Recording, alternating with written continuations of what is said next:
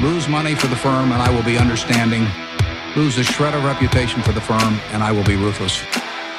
I welcome your questions.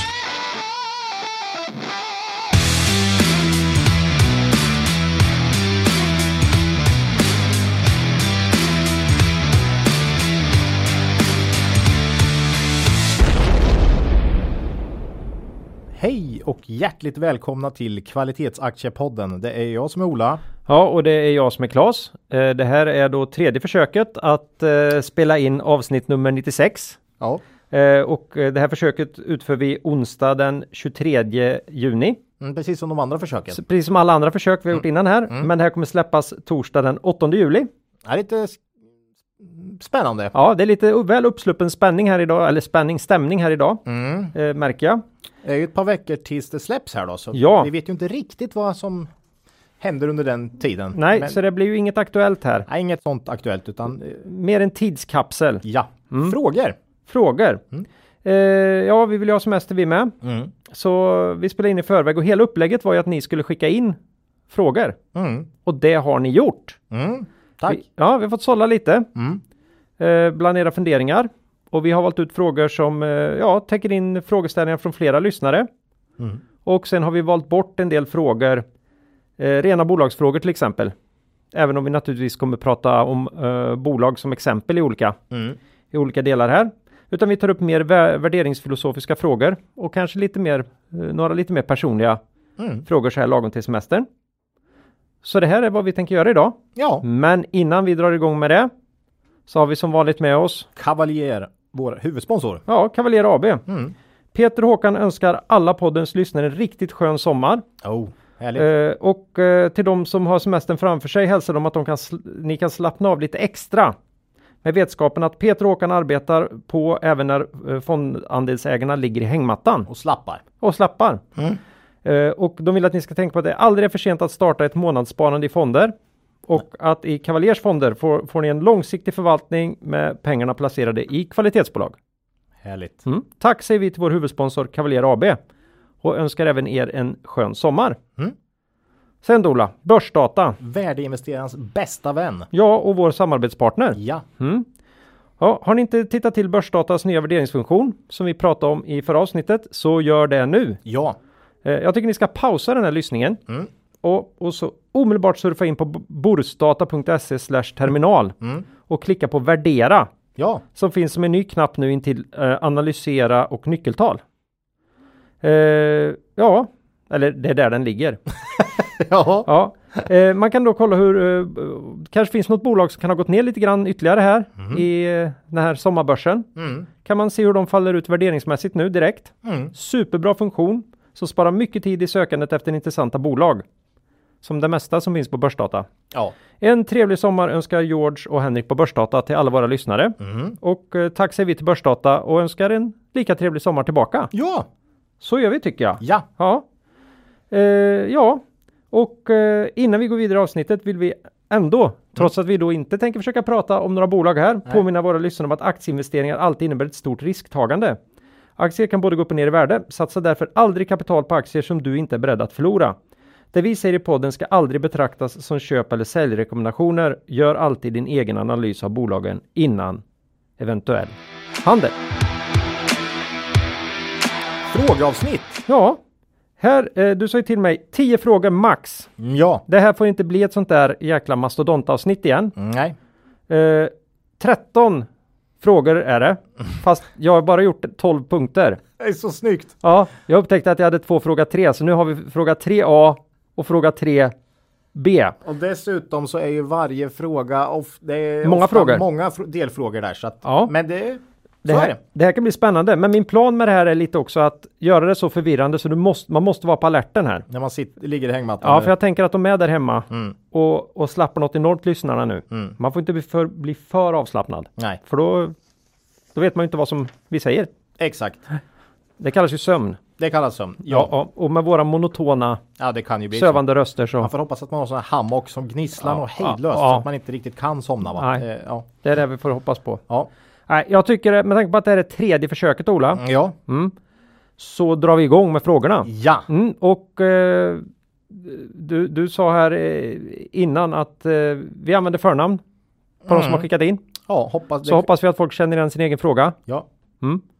Och det är också namnet på personen i filmen. Ja, det är så, de här klassiska tonårs eh, Bullen och det här va, Ja. från 80-talet. Att eh, tjejen Anna i filmen heter egentligen inte Anna på riktigt då. Nej. Det är liksom, ja. Men eh, Eller är inte hon som har skrivit brevet. brevet. Ja, men eh, nu är det så här att det är som i första frågan så är det Jakob. Ja, Så om nu Jakob heter Jakob så är det, är det så. ja. Eh, han skriver så här. Hej, jag undrar hur ni ser på utdelningar. Är det ett krav att ett bolag delar ut pengar för att ni ska köpa? Varför, varför inte? Vill man hårdare kan man säga att ett bolag som delar ut pengar inte hittar något bättre att göra med dem. Kan det vara ett varningstecken? Eller är pengar i handen till aktieägarna ett bra sätt att använda bolagets kapital? Slutligen, varför tror ni att totalavkastningen i stora bolag som Investor på lång sikt till mer än hälften består av utdelningar? En utdelningsfråga, Ola. Mm. Ja, det var många frågor där i ett då. Mm. Eh, men alla hade ju koppling till utdelning. Eh, nej, men vi har absolut inget krav på utdelning. Nej. Vi har väl till och med sagt någon gång att vi gillar när bolag investerar. Ja, vi har ju sagt att det är ett, ett, eh, styrketecken Mm. att ha avsättning för eh, sina vinstmedel i bolaget. Ja, men vi tycker absolut inte en utdelning är något varningstecken utan snarare ett tecken på ett sunt och stabilt vinstdrivande bolag. Ehm, Kollar du kvalite- klassiska kvalitetsbolag så är det ju nästan så att ja, de har visat vinst under lång tid och i stort sett alla delar ut åtminstone lite av vinsten eh, i normalfallet. Så vi tycker absolut inte det är något varningstecken. Det, det tycker vi inte.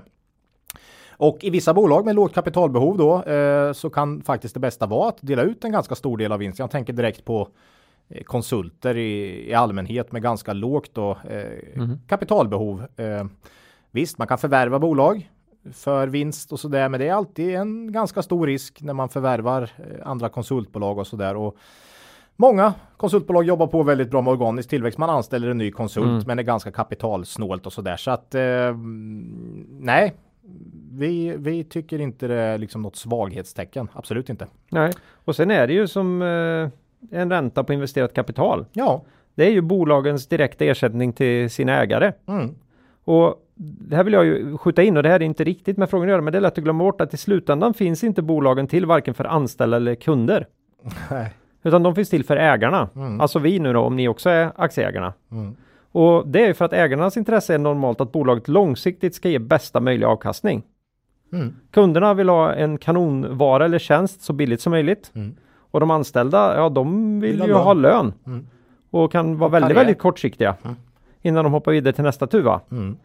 Mm. Det missas tycker jag ibland. Mm. Att, eh, att Det är för ägarna. Det är för ägarna. Och eh, vill jag bara påpeka att naturligtvis finns det tyvärr extremt kortsiktiga ägare. Men de bolagen, om de är starka ägare i sådana bolag så blir ju inte heller de bolagen speciellt långlivade. Inte ofta nej. Nej. Eh, och i mogna bolag då som Jakob tog upp här så är det ju ofta så att tillväxten är ganska låg och eh, totalavkastningen är ju liksom eh, kurstillväxten och utdelningen Mm. och eh, i de här mogna bolagen med säg 5% vinsttillväxt per år. Ja, med oförändrad värdering så ska ju kursen upp 5% per år. Mm.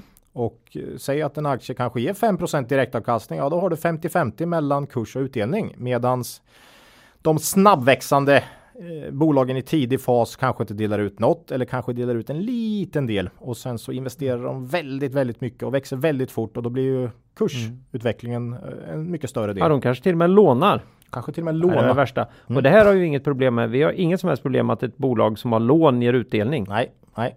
Det är inte konstigt att jag inte ligger och tokamorterar på mitt hus.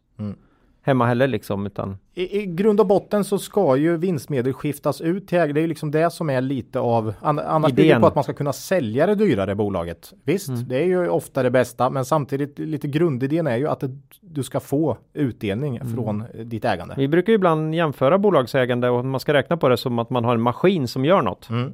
Och det de här maskinerna bolagen gör är utdelning. Ja, spotta ut utdelning. Ja, för att eh, det är klart att du kan tänka dig att den här maskinen kan jag säkert sälja dyrare längre fram, men det är sällan så man tänker när man Ja.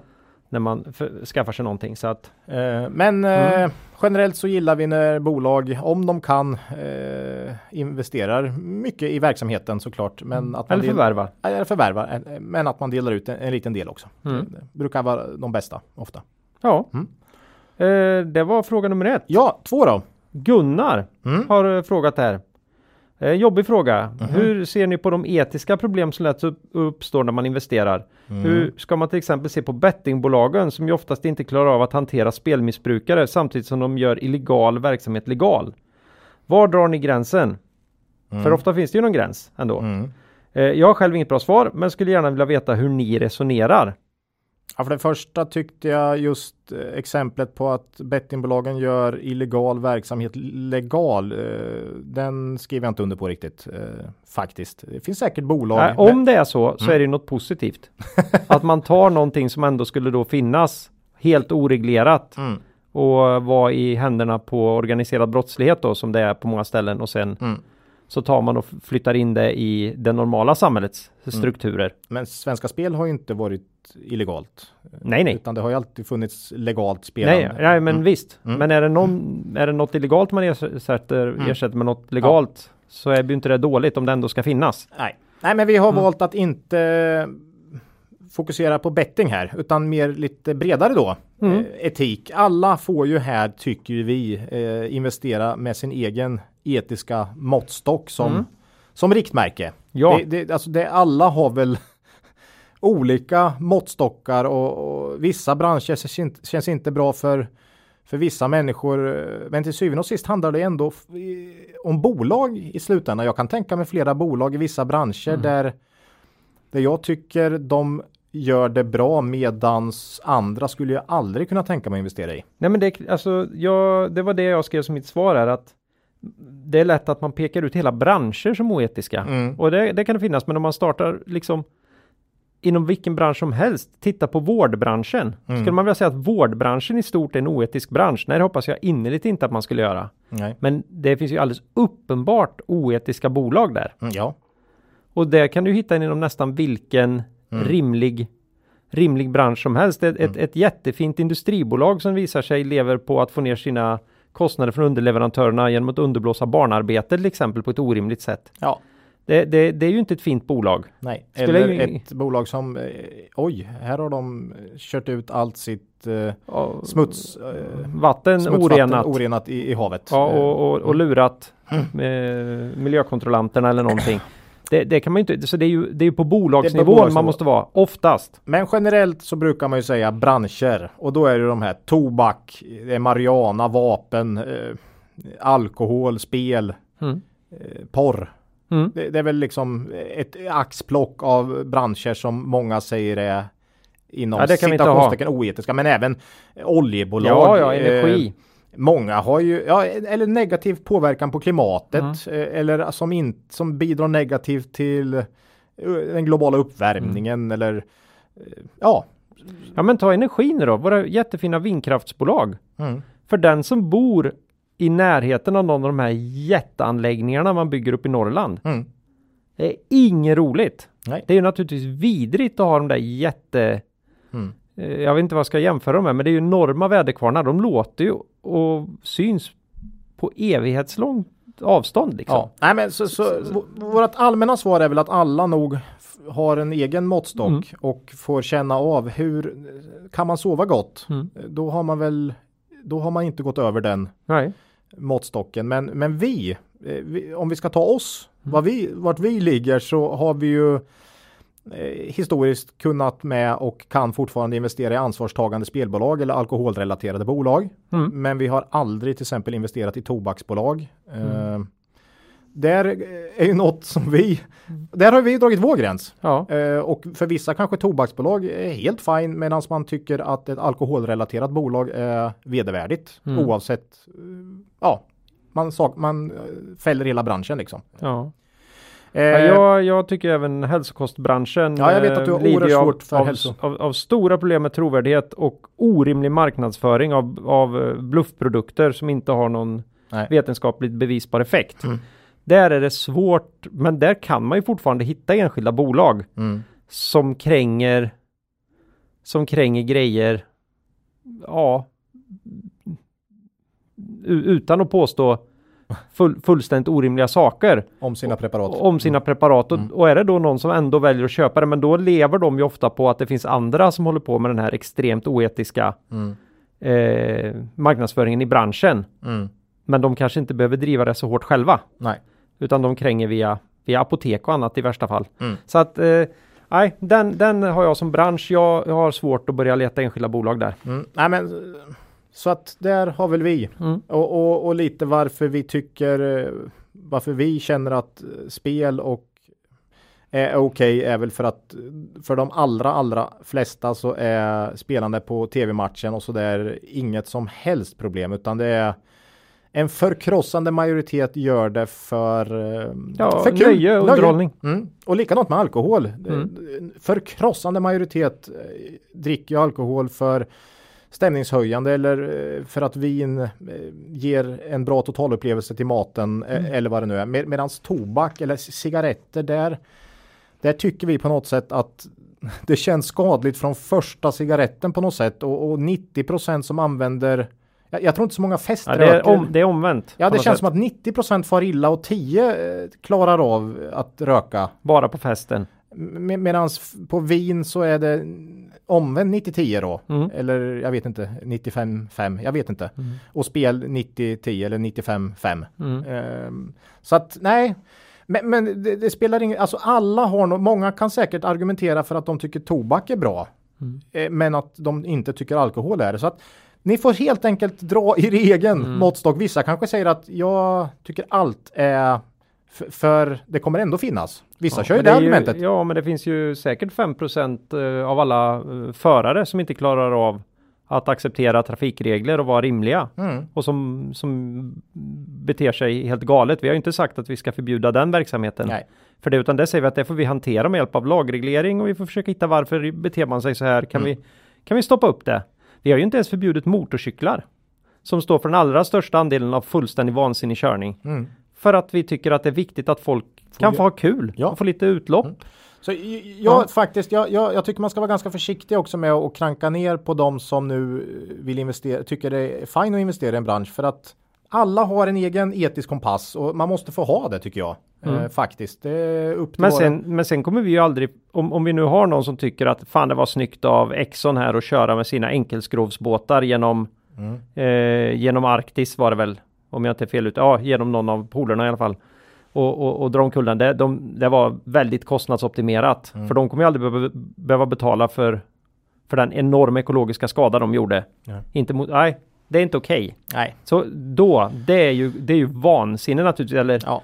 eller om du håller på med Mm. oh, 10% av den här marijuanan tillverkar vi för fina, fina medicinska ändamål. Men pengarna tjänar vi ju på, 90 på att pumpa ut det till ungdomar Mm, i, i de här nya liberaliserade delstaterna och, och skapa en ny Ja. generation med, Om- med narkotikaberoende människor. Det är ju inte okej. Nej, och sen om vi går in på det här med Mm. bransch kontra bolag. Ja, Macmyra säljer whisky för 500 kronor flaskan. Mm. Eh, och så jämför man det kanske med ett alkoholrelaterat bolag som eh, säljer alkoläsk eh, framförallt riktat till tonåringar. Ja. Det, det känns ju det är också skillnad. Ja. Alltså, så, så man måste även inom en bransch. Man, men väldigt många fonder ratar ju hela branscher för det blir enkelt Lär- då. ja. Men man ska också akta sig för att göra det här för brett så att för, för liksom sitter man på höga hästar, ja men jag har investerat i H&M eller kan ta något helt annat, ett klädbolag som det senare visar sig kanske använder väldigt konstiga metoder för att framställa sina kläder. Mm. Eh, Både miljömässigt och, och arbets... barn mm. eventuellt och arbetsförhållande Mm. i fabriker.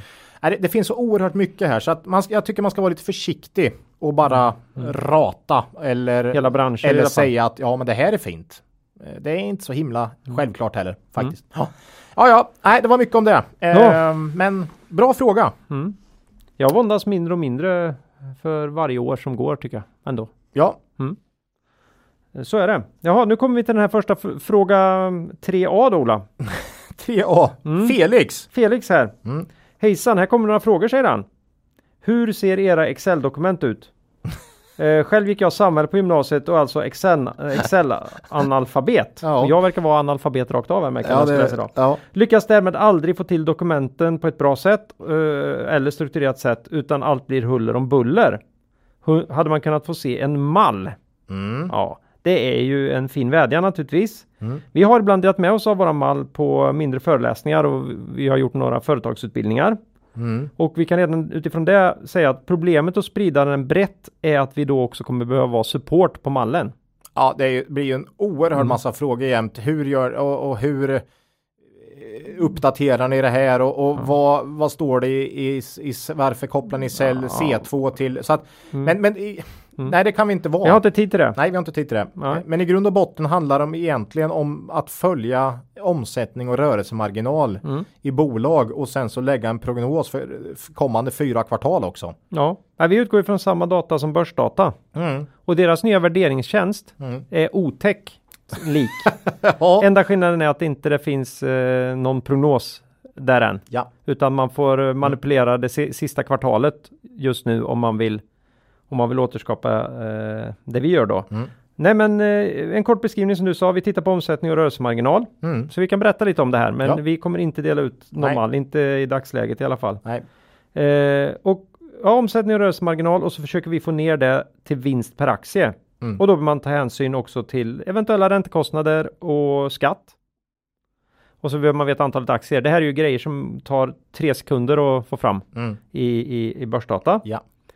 Eh, men varför kan vi inte bara inte ta börsdata rakt av då? Nej, det är för att vi korrigerar för engångsposter Och på lägger vi, kvartalsnivån. och dessutom lägger vi prognoser framåt. Ja, så och då det gör vi ju då i eh, Excel va? Att, vi, att vi ändrar lite grann. Mm. Eh, och sen då utifrån den här historiken vi får där, eller historiken på börsdata för den, Mm. så, så funderar vi lite grann om eh, framtiden. Mm. Vad är en eh, rimlig omsättningsutveckling för det här bolaget? Ett år framåt? Kvartalsvis? Eller och vad är den rimliga rörelsemarginalen?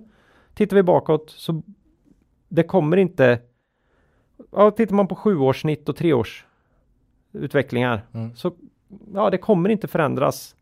Det är sällan. Nu har vi varit inne i en period då det har skett väldigt stor förändring på kort tid, men då har vi också haft en extremt Mm. annorlunda omvärldssituation då. Ja. Ja.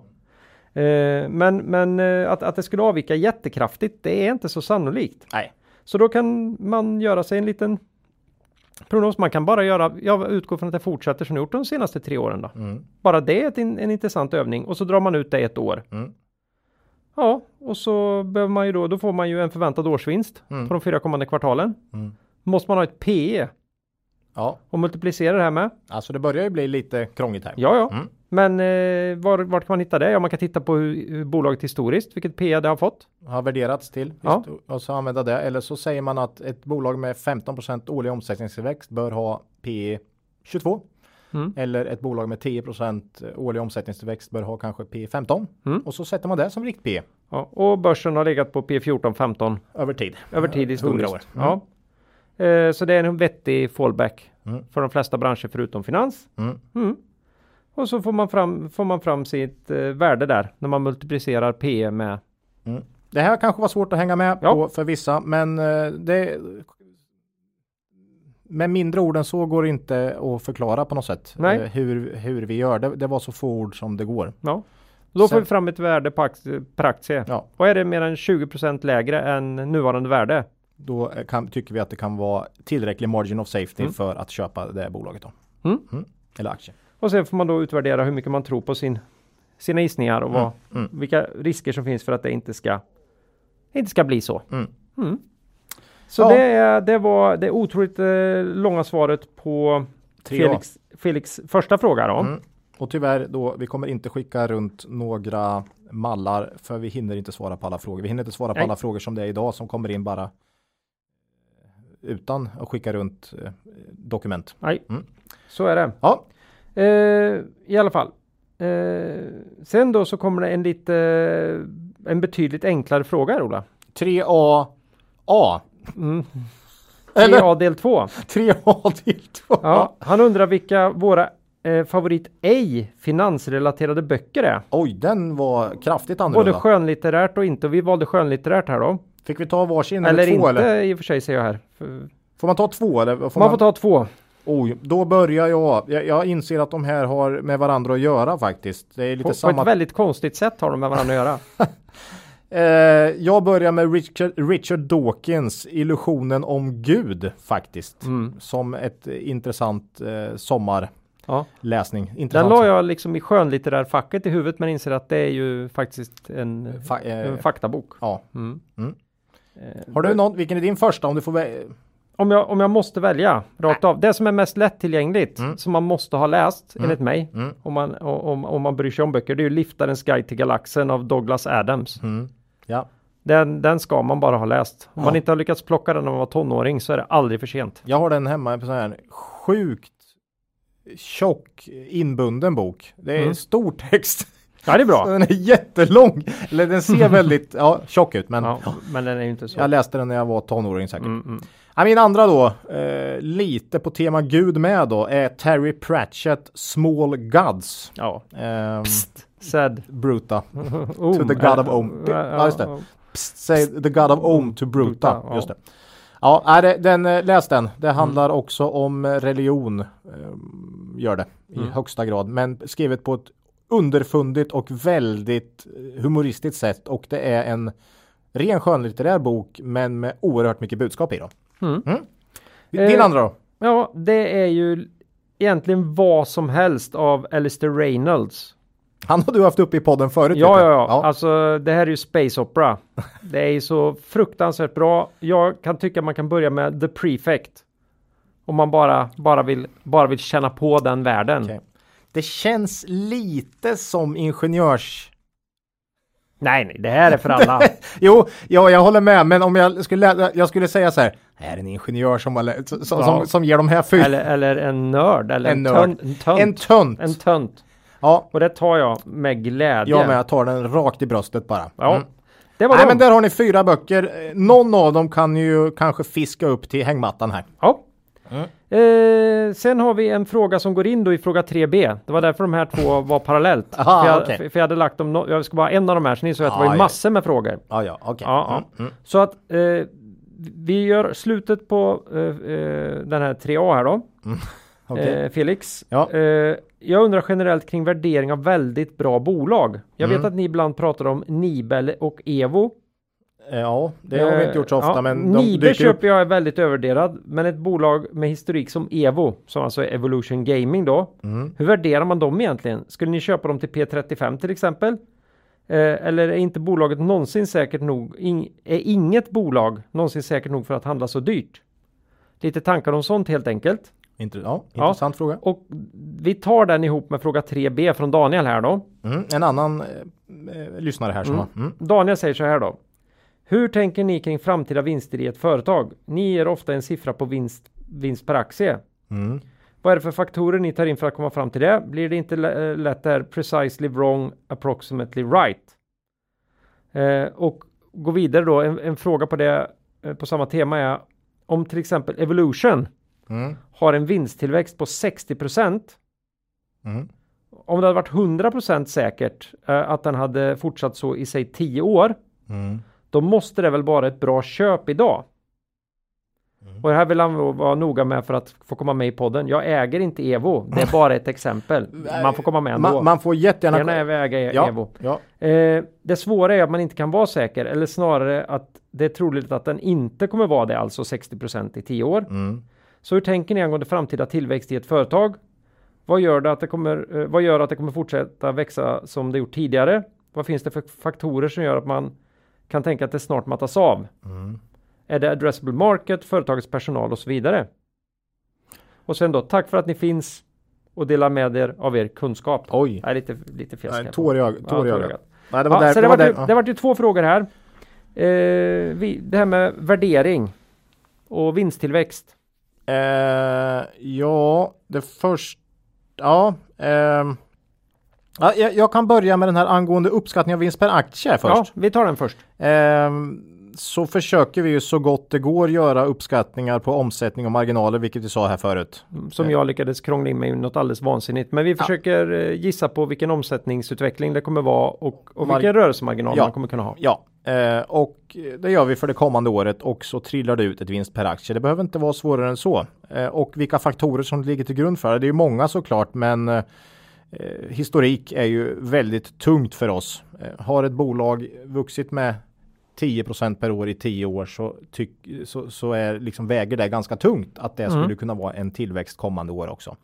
Vissa bolag guidar och lämnar prognoser. Mm. Då väger ju det, det får ju en oerhört stor impact såklart om man guidar för något. För det är ju ja. bolaget som verkligen vet, guidningar. Ja, Däremot liksom diffusa mål 2025. Det... Den, den blir väldigt svår att ta fasta på tycker vi.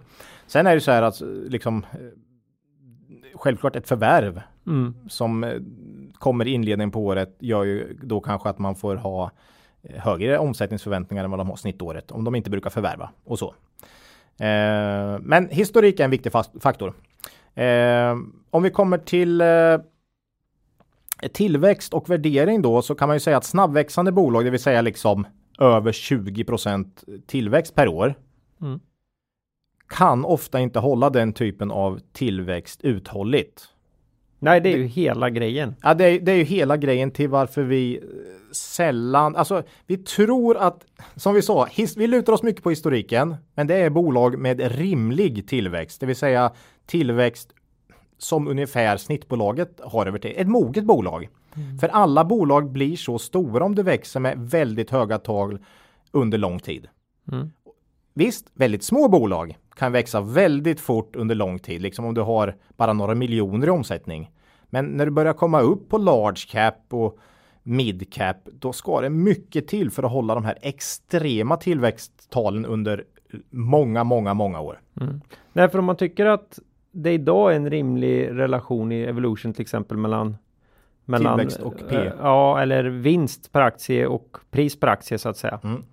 Då, jag vet inte om du har med det, men vi tittar lite snabbt på det. Vad skulle det innebära om de verkligen hade 60 Tillväxt i 10 år. I tillväxt 10 år och det, mm. och det avspeglar sig i börsvärdet. Mm.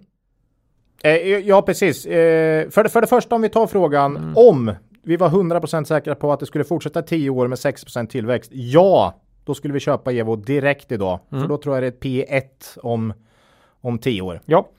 Eh, däremot om, du, om man gör den kalkylen med Evo så var det ju ett börsvärde om de nu ska fortsätta röra sig uppåt här så var det ett börsvärde som vida översteg Microsoft och, och Apple, Apple, och de här. Mm. Ja, det skulle vara världens eh, största bolag. Världens största bolag. Och är det rimligt då? Eh, det tror ju inte vi. Ja, men alltså kan det inte vara så att, att, att sälja live kasinotjänster blir kan inte det, det vara världens, världens största, största, bolag? Kan inte det vara världens största bolag? Eh, nej, men alltså desto högre tillväxt, desto svårare tycker vi det är att upprätthålla det här över lång tid. Mm. Och då, alltså, så i normalfallet så tror vi ofta att en historisk tillväxt fortsätter, men det är liksom när bolagen har hållit på ett tag och liksom funnits och vuxit ett tag liksom.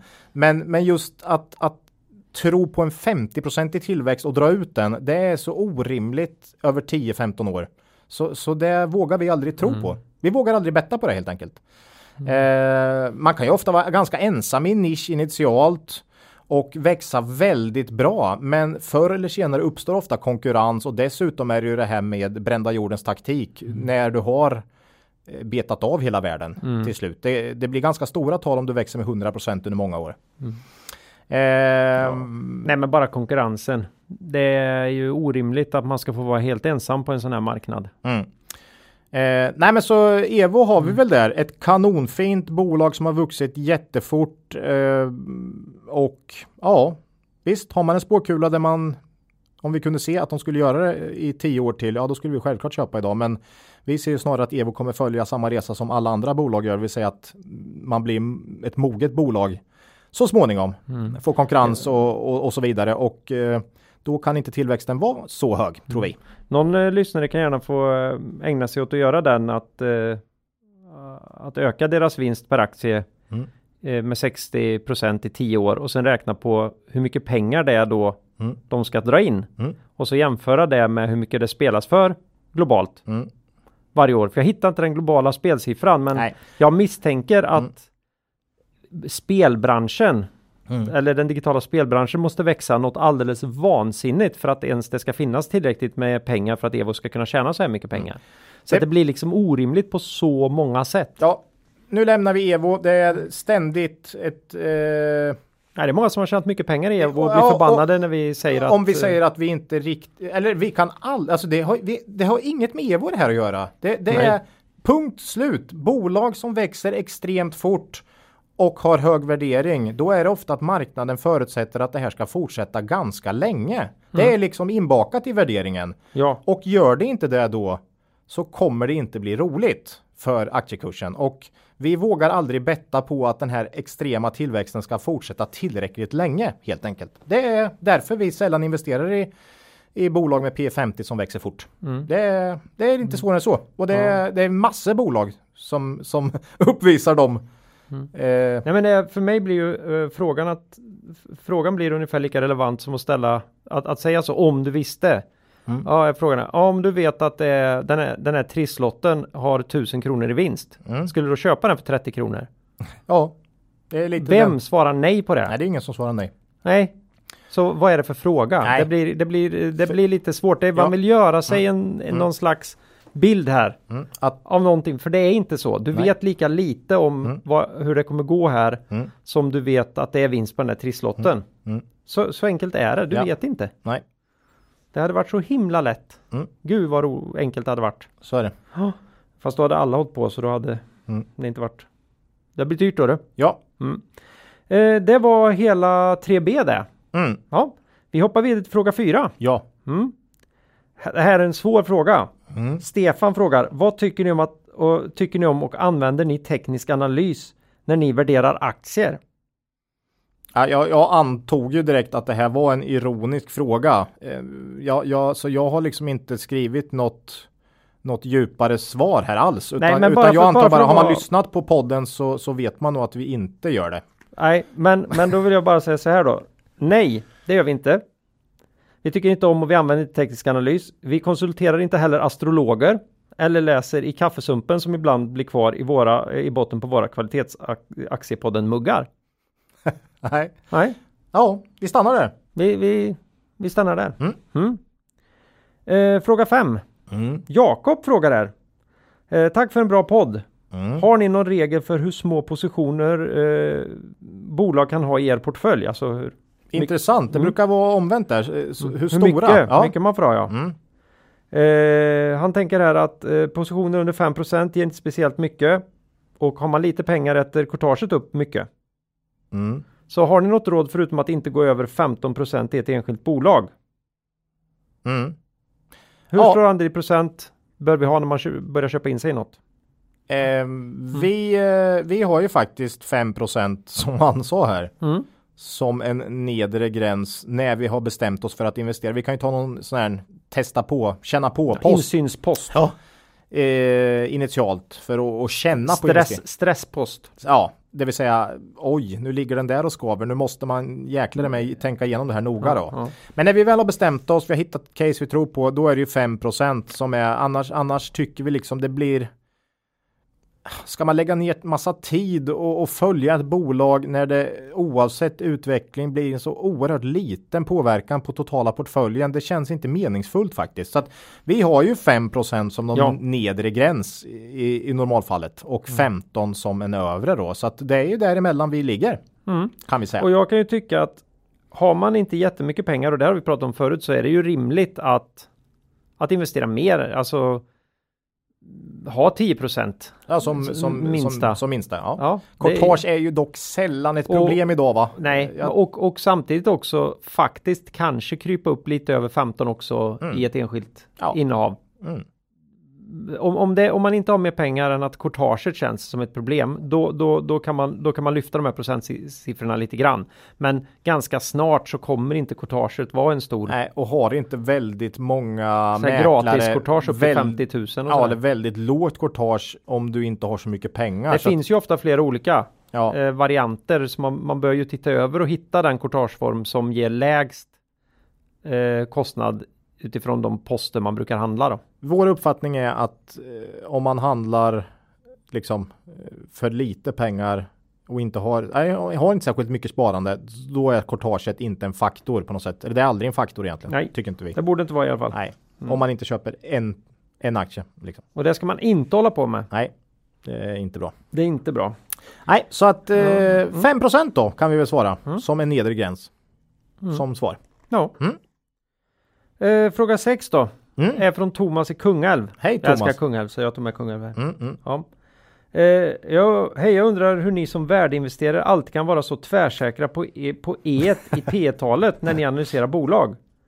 Det finns ju väldigt mycket som kan påverka E där även företagets ekonomiavdelningar själva kan frisera E ganska rejält. Ja, men vi är ju värdeinvesterare. Klart vi kan vara tvärsäkra Klas på Ja, E. ja, ja. Vore inte EV ebit eller E EV, EV ebitda ett bättre mått? Vi är absolut inte tvärsäkra på E. Ja, ja, den här. Mm. PS skriver han. Tack för en skitbra podd. Ja. Jag var tvungen att ta med Ah, okej. Ja, ja. Eh, Nej, vi är inte säkra. Hej Thomas! Eh, vi är absolut inte tvärsäkra på E när vi analyserar. Eh, det vet jag inte riktigt eh, vart, vart vi har sagt det. Eh, det är därför vi använder oss av margin of safety. Vi, vi, vi räknar ju fram ett, en vinst per aktie utifrån antaganden kommande år. Men säkra på det är vi absolut inte, utan det är ju någon prognos och sen så investerar vi med en margin of safety på minst 20% för att vi vet att vi måste ha täckning för de fall där vi har varit för optimistiska helt enkelt. Ja. Eh, Vi försöker lägga en så eh, en, en konservativ eh, uppskattning Ja, eh, och sen så har vi margin of safety på det så att vi ska täcka upp om vi eh, ändå har varit lite för optimistiska. Precis så. Och vi tycker definitivt inte att liksom det friseras mest på liksom att P talet är någon friseringsmått direkt utan vi tycker snarare ebitda är där det friseras mest inom, i, i bolagen.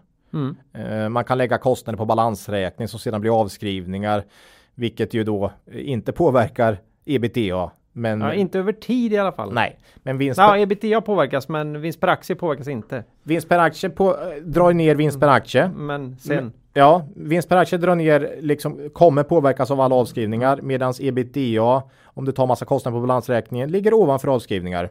Och eh, då syns det inte hela det här som du håller på att bygga upp då. Nej. Eh, och likadant finansnetto, du lånar för att göra förvärv eller investera och ja, det drabbar ju inte ebitda men det syns eh, i vinst per aktie. Ja, och det finns saker du kan göra som, som bråkar med vinst per aktie. Men över tid, över Ja. tid kan du inte uthålligt på och hålla på och manipulera Vinst per aktie på samma sätt som du kan manipulera EBITDA. e- ebitda. justerad, Alltså ebi- justerad ebitda är, är det värsta vi tycker. bullshit Ja. earnings. Mm.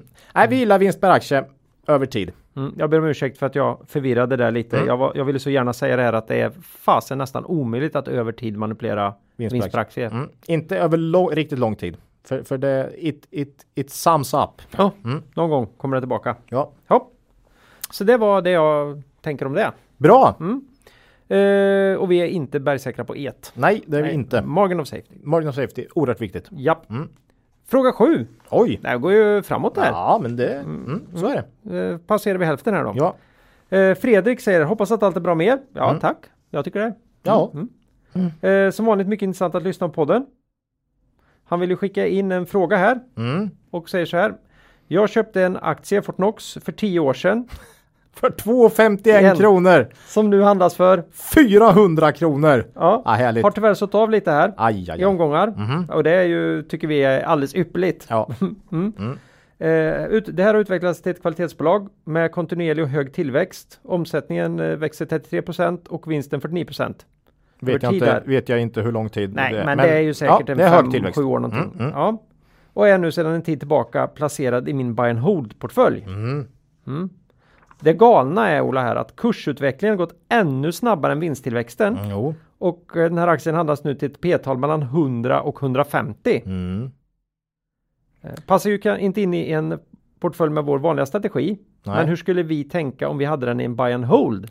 Ah, Det blir ju samma som frågan här om Evo, Evo. lite. Eh, Vi gillar att betta på ett bolags historik eh, är liksom en bra prognos för framtiden. Men det gäller inte de här extremväxarna för det, det är inte rimligt att växa så extremt snabbt över så lång tid. Och dessutom alla de här kopplingarna med extrem hög tillväxt och extremt hög värdering.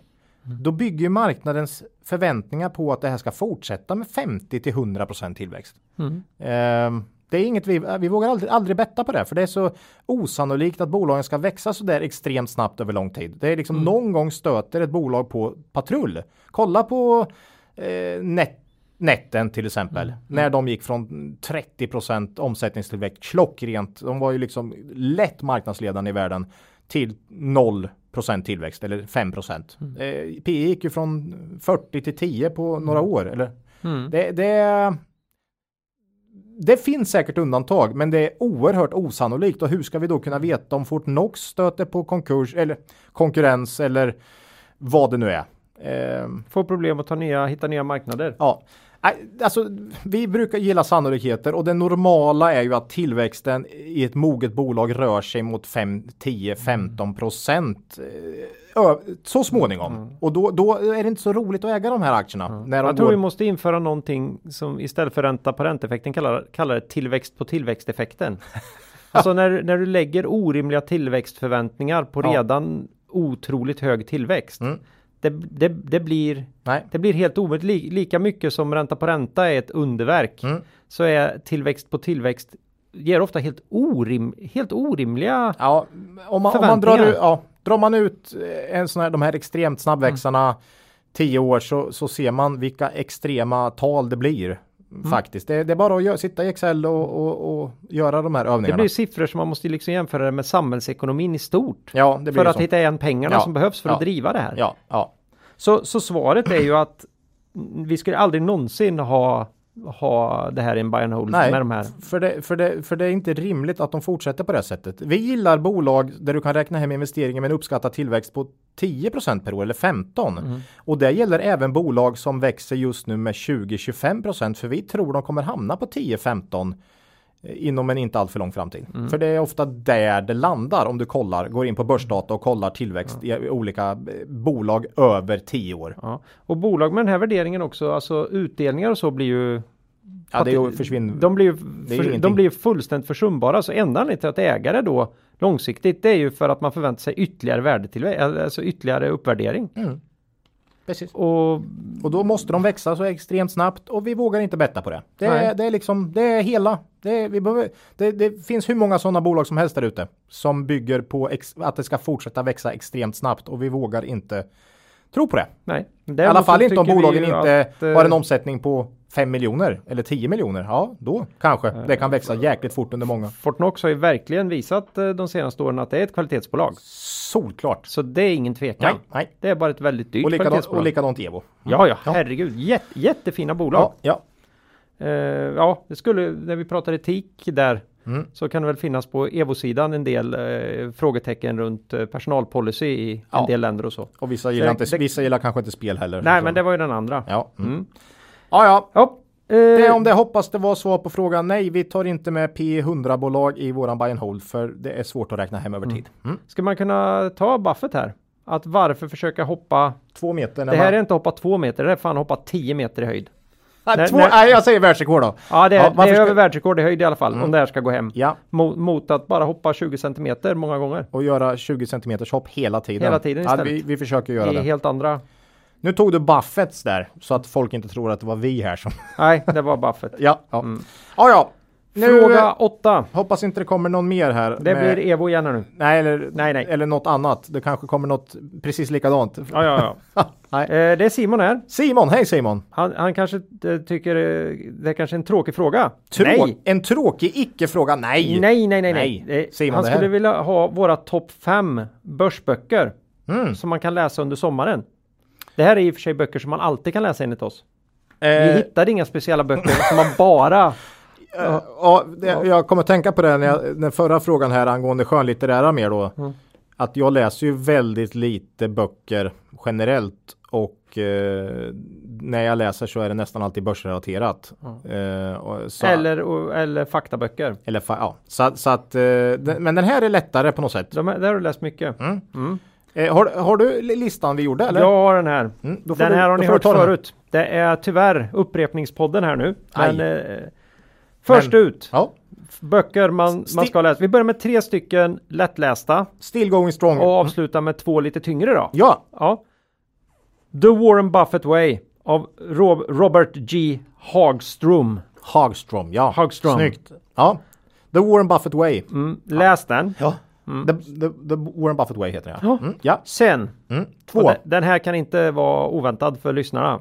The most important thing av Howard Marks. Den har vi skickat runt till massa lyssnare. De Ja, har vunnit ja. i tävlingar. Eh, Ja, herregud. Vi måste ha köpt den i, i 50x snart, Claes, som vi har skickat runt till folk. Va? Ja. Och eh, det är kanon. Den finns ju att få tag i igen också. Ja, Så så, att, eh, den är ju bra. The most important thing. Och sen då den här som vi, lite konstigt att vi tycker om den så mycket, men det är ju One Up on Wall Street av Peter Lynch. Ja, Där, där det här med lynchning har ju blivit alldeles för upphåsat. ja, ja. Men skitsamma, det är en otroligt underhållande bok. Den är ju nästan skönlitterär alltså. ja. Peter Lynch Mm. eh, hade ju en av de mest eh, framgångsrika eh, fonderna under, ja historiskt, eh, Magellan, som han la ner efter 12 år. Mm. Ja, den blev för stor. Den blev för stor. Han kände att han kunde inte avkasta längre för att det blev så mycket pengar då. Så att, Mm. Ja, Eh, Ja, det var trean. nej, Det är trean. Sen går vi in på lite mer hardcore då. Och då tycker vi ju att man ska läsa Stocks for the long run av Jeremy J. Siegel. ja den är ju lite tråkig men det, det, nej den är inte tråkig. Det är kul att säga lite tråkigt. Mm, nej, den, det är ju mycket statistik. Ja. Eh, och eh, Jämför aktier mot andra tillgångsslag tillgångsslag mycket. och varför man ska hålla på med aktier. men också olika aktier och, och så. Eh, Den är om man gillar eh, det långa perspektivet. Eh, 100 års perspektivet Mm. tycker jag. Eh, Den är väldigt intressant. Och det här med att alltid när det kommer, vi är också inne i en sån period nu att this time it's different. Mm. Nej, det är det inte. Inte om du tittar i de långa, Nej. långa perspektiven. Så. Stocks for the long run. Eh, var av fyran. Och sen då, Femman. givet, Ja. The One, värdeinvestera-bok, The Intelligent Investor av Benjamin Graham. Mm. Buffetts läromästare. Ja, det blir ju lite som värdeinvesterarens bibel på något Mm. sätt. Men den är Den är inte särskilt lättläst och inte särskilt eh, underhållande. Men den är ju som någon form av eh, faktabok. Eh, tung. Eh, grundbult. Mm. För en värdeinvesterare. Så att det, ja. The, the Intelligent Investor. Ja, Mm. Där har ni våra fem. så inte...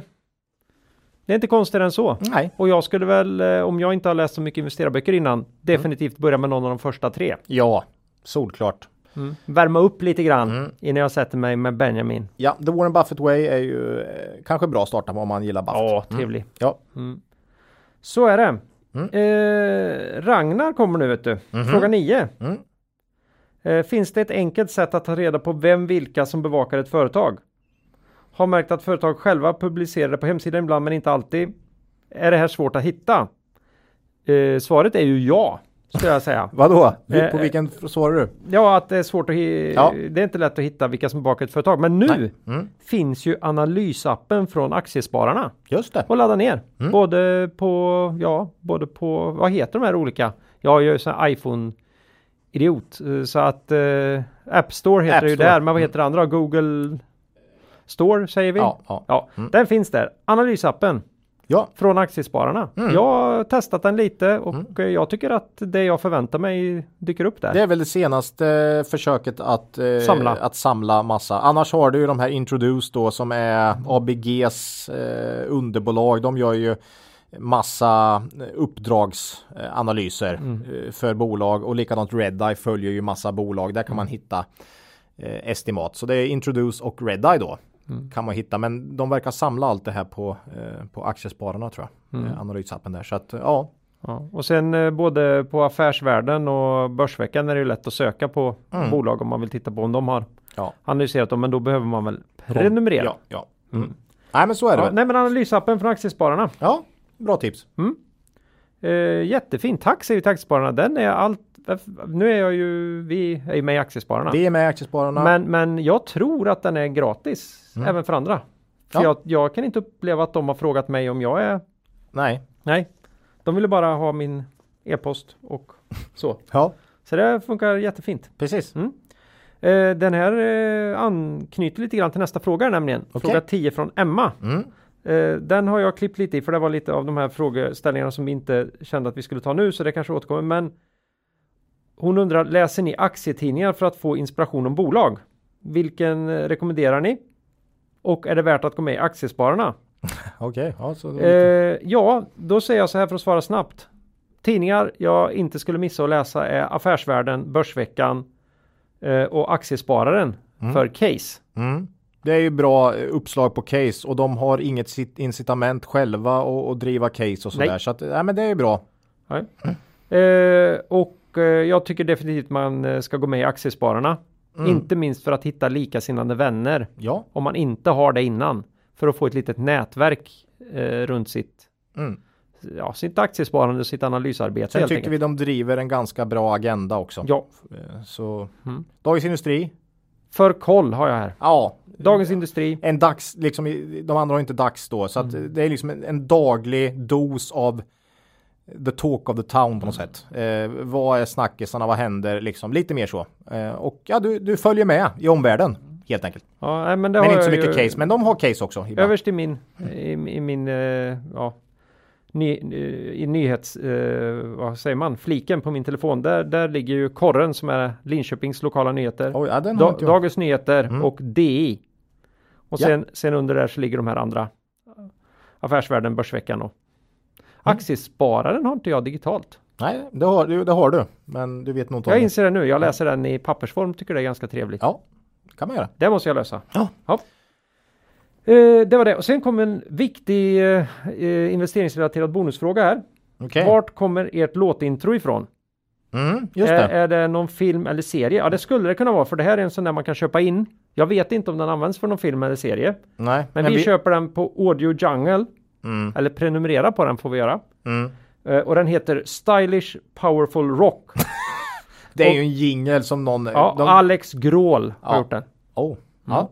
Låter bra. Låter hårdrock på något sätt. Ja. Och som privatperson kan man plocka hem den här väldigt, väldigt billigt. Mm. Och den är superlång egentligen. Vi har bara tagit ut en liten, liten del och så har vi lagt på buffet på den. ja. Det om det. Mm. Tack för frågorna. Ja, eh, tackar man. Mm. Fråga 11. Mm. Eh, nu börjar vi närma oss eh, slutet här vet du. Jo. Har ni ett mål med ert sparande eller jobb här, vilket det ju är? Om ni haft 100 miljoner, hade ni fortsatt som ni gör eller hade ni gjort annat? Mm. Här kan man, tycker han att han har bakat in, jag skriver inte upp namnet här. Nej, det, Nej, miss, hen hen. bakar Eh, in. vad- Frågan blir typ, vad är meningen, meningen med med livet? livet? Oj. Mm, ja, den var ju.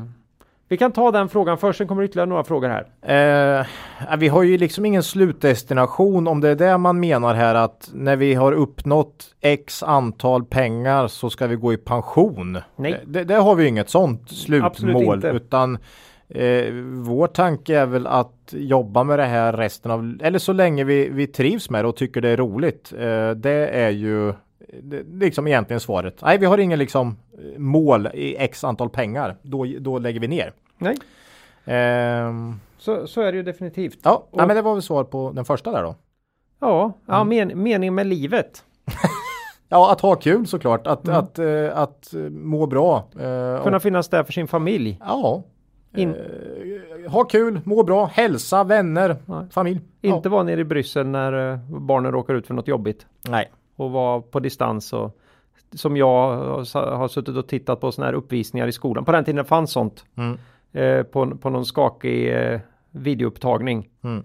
Eh, ja, det, jag inser att så är arbetslivet för många. Men om vi nu hade ett val att inte behöva ha det så. Mm. Så kändes det inte jättesvårt att ta den. Där är väl du och jag ganska lika skulle jag säga. Vi har ganska lika syn på det. Men det är också, det är lite som det här med den etiska kompassen. Det varierar säkert mycket. Man får väl fundera på vad, vad man tycker meningen med livet är. Ja. Eh, ja. Nej, och eh, i, ett, annat läge i livet, eh, man skulle vilja vänt på det. Jag Mm. skulle vilja ha börjat med det här och sen eh, hållit på och kriga för att folk ska fatta vad energiåtervinning och avfall handlar om. Ja, ja. När Mm. barnen var stora. ja, ja. Eh, men eh, nu, nu började jag någonstans i mitten här och, Mm, och bytte mm. spår då.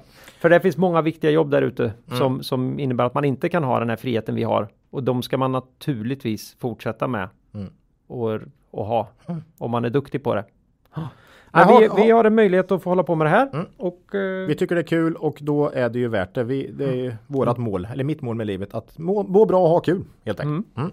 Det är härligt. Ja. Eh, eh, nej, några sådana här penga, strikta Nej. pengagränser. Nej, däremot har vi ju avkastningsmål. Ja, Det, det har vi ju eh, och då är det liksom Ja, överavkastning över tid. Mm. Det vill säga man ska inte mäta det här med avkastning kontra något eller bara en, en, en ett absolut tal på för korta perioder. Mm. För, för, det är, blir ofta fel utan man får, man får dra ut perioderna lite.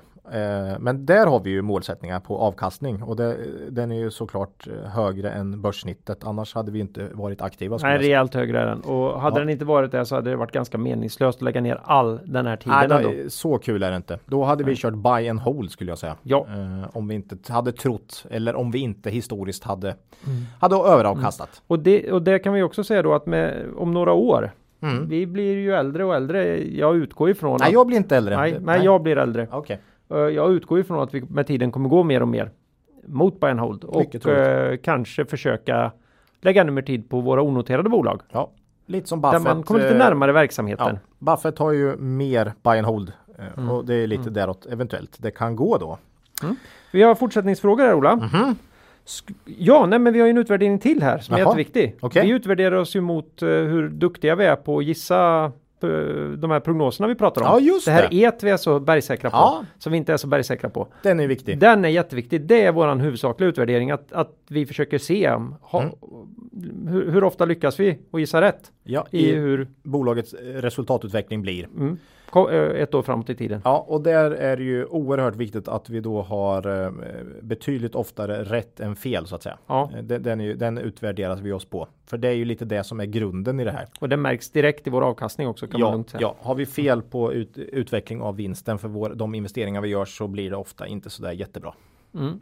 Och även om det blir bra då så är vi inte nöjda. För, Nej, för då, då hade vi ju fel. Haft, dålig koll. Och hade tur. Mm. Och tur kan du inte leva på speciellt länge. Nej, det för går då ju kan vi börja så. köra triss istället. Ja. ja. Eh, Fortsättningsfrågan här. Mm. Skulle ni kunna tänka er att ha en fond? Nej, den där frågan eh, har jag fått många gånger, men vi har faktiskt sagt nej då eh, alltid och eh, argumentet är på något sätt frihet där. Mm. Mm, I grund och botten, vi vill vara oberoende och slippa känna att andra ringer en när man vill vara ledig eller eh, bara inte riktigt kan klara av börsnedgångar och sådär. Jag, jag vet ju själv att jag kan hantera eh, börsens nyckfullhet, men det är inte säkert att alla då man skulle investera pengar åt. Eller att man själv klarar av att tänka på att nu kanske någon annan mår dåligt. Mår dåligt av det här mm. eller mm. fasen också. Mm. Varför lurar jag in tant Agda i det här? Ja. Inte så, roligt. Nej, så att nej, vi, eh, vi kan inte tänka oss det i dagsläget. Nej. Nej. Och har inte kunnat gjort det heller. Eh, varför tror ni fonder har svårt att överkasta index? Ja, en är ju avgifter. Mm. Så är det ju. Eh, och många fonder faktiskt, om man ska ta en annan sak här, utvärderar sig ju mot index faktiskt. Ja. Det är en, tror vi, en ganska hård faktor här och man, det man först och främst vill undvika är att avvika negativt mot index. För det är ofta, det syns ofta och mm. blir ofta Eller för mycket. För mycket. För mycket ja. negativt eh, de, Man vill inte vara sämst. Nej. Eh, så man nöjer sig ganska ofta känner jag som många fonder verkar tycka det är okej okay att ligga runt index för då får man inte liksom drevet på sig. Mm. Man är eh, ganska indexföljande helt mm. enkelt. De absolut bästa i förhållande till index något år eh, kan mycket väl vara de som går sämst nästa år. Ja. För det visar ju att de har tagit andra positioner än index helt enkelt. Så mm, det, det är också en fara. Mm. Och det är därför ofta det, liksom, det, det, premieras inte riktigt så bra så mycket att du överavkastar ett, kastar ett år. Eh, för du tappar det ganska hårt om du inte skulle göra det. Då mm. är det liksom kört mer eller mindre. Så att nej, eh, Många utvärderar sig mot index och vill inte avvika negativt för mycket. Och då blir det ganska fort index. För du vågar inte ta för mycket sticka ut poster. Nej. Nej. Eh, och då kan vi väl säga att våran huvudsponsor har ju inget jämförelseindex. Nej. Cavalier håller inte på så utan de utvärderar och investerar i kvalitetsbolag istället. Mm. Så är det. Mm. Eh, sen en annan fråga. Varför har ni så mycket likvider? Varför Oj. inte bara fylla på i de aktier ni har?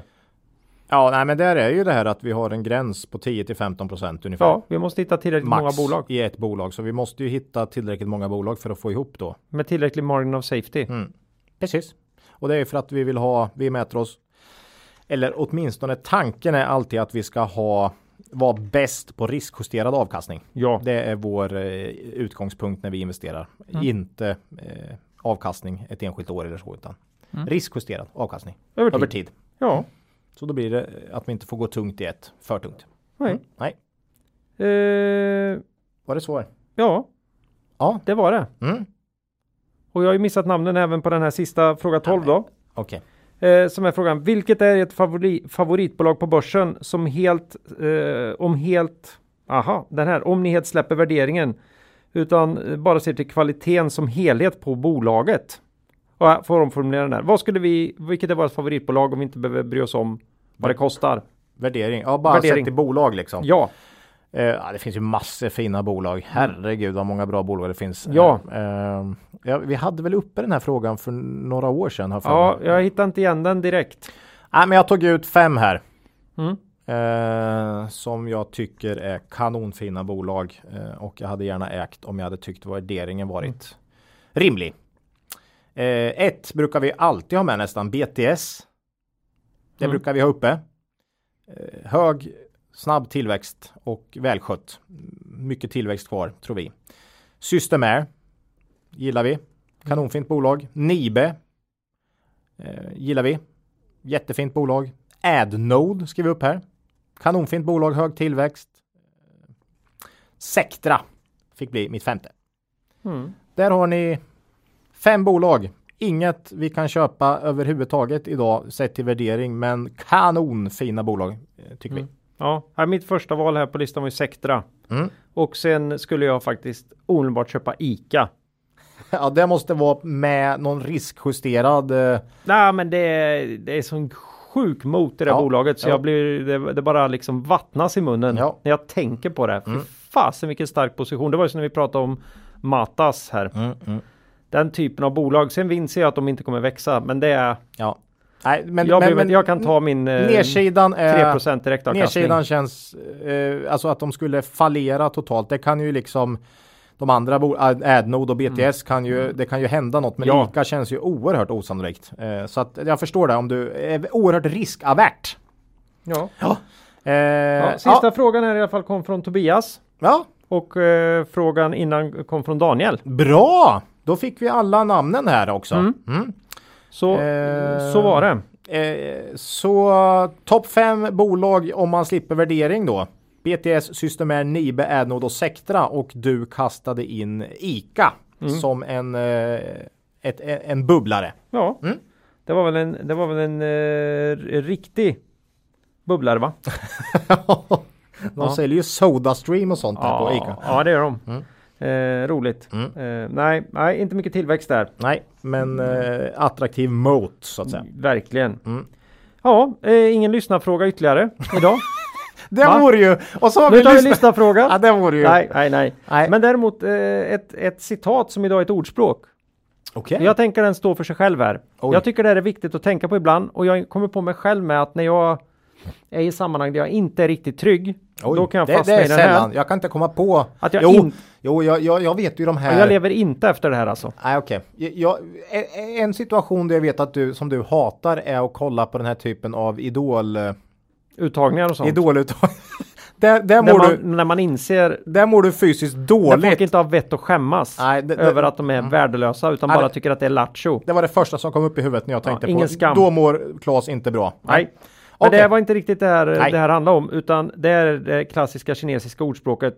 Det är bättre att fråga och verka dum än att inte fråga och förbli dum. Oj.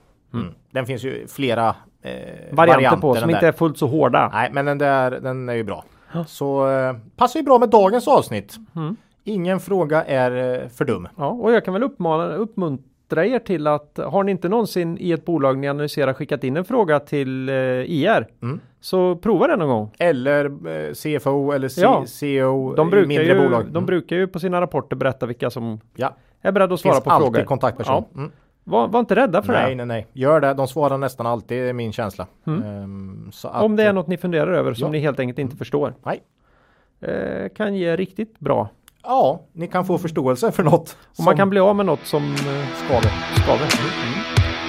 Det var, eh, det var det. Bra Claes. Ja, vi börjar närma oss eh, slutet för det här specialavsnittet. Ja. Mm. Nästa avsnitt kommer ut torsdag den 5 augusti efter vårt eh, sommaruppehåll. Mm. Man kan ju fortsätta att mejla oss på kontaktet kvalitetsaktiepodden.se men nu får man räkna med att det tar ännu längre tid. Innan det kommer upp i podden eller Ja. svaras direkt på mejl. Ja. Ja, vi, vi tittar ju till Twitter ibland Mm. och vår hemsida kvalitetsaktiepodden.se. Mm. Eh, ja, då undrar vi, har du någon riktig makro eller TA som du ändå vill ta upp i det här specialavsnittet? Nej, eh, har du något? Ja, jag har en liten grej. Okej, okay. shoot. Ja, eh, jag har ju precis här på grund av mina ryggproblem Mm. bestämt mig för att försöka byta till eh, den här mindre slitsamma enplanssvingen. Nu vi snackar golf, golf. Mhm. eller som de som inte spelar golf säger ibland, långgolf till skillnad mot bangolf. Eller, Ja, eller primitivt jordbruk. ja. Mm. Okej. Ja, Mm. och då, då i det här så tänker jag acceptera kortare men förhoppningsvis rakare slag. Mm. Mm, jag satt ju med min dotter här som också är inbiten golfare och diskuterar under att vi tittar på, dem, på avslutningsvarvet på PGA Masters i US Open Ja. för tre veckor sedan nu då när det här eh, släpps.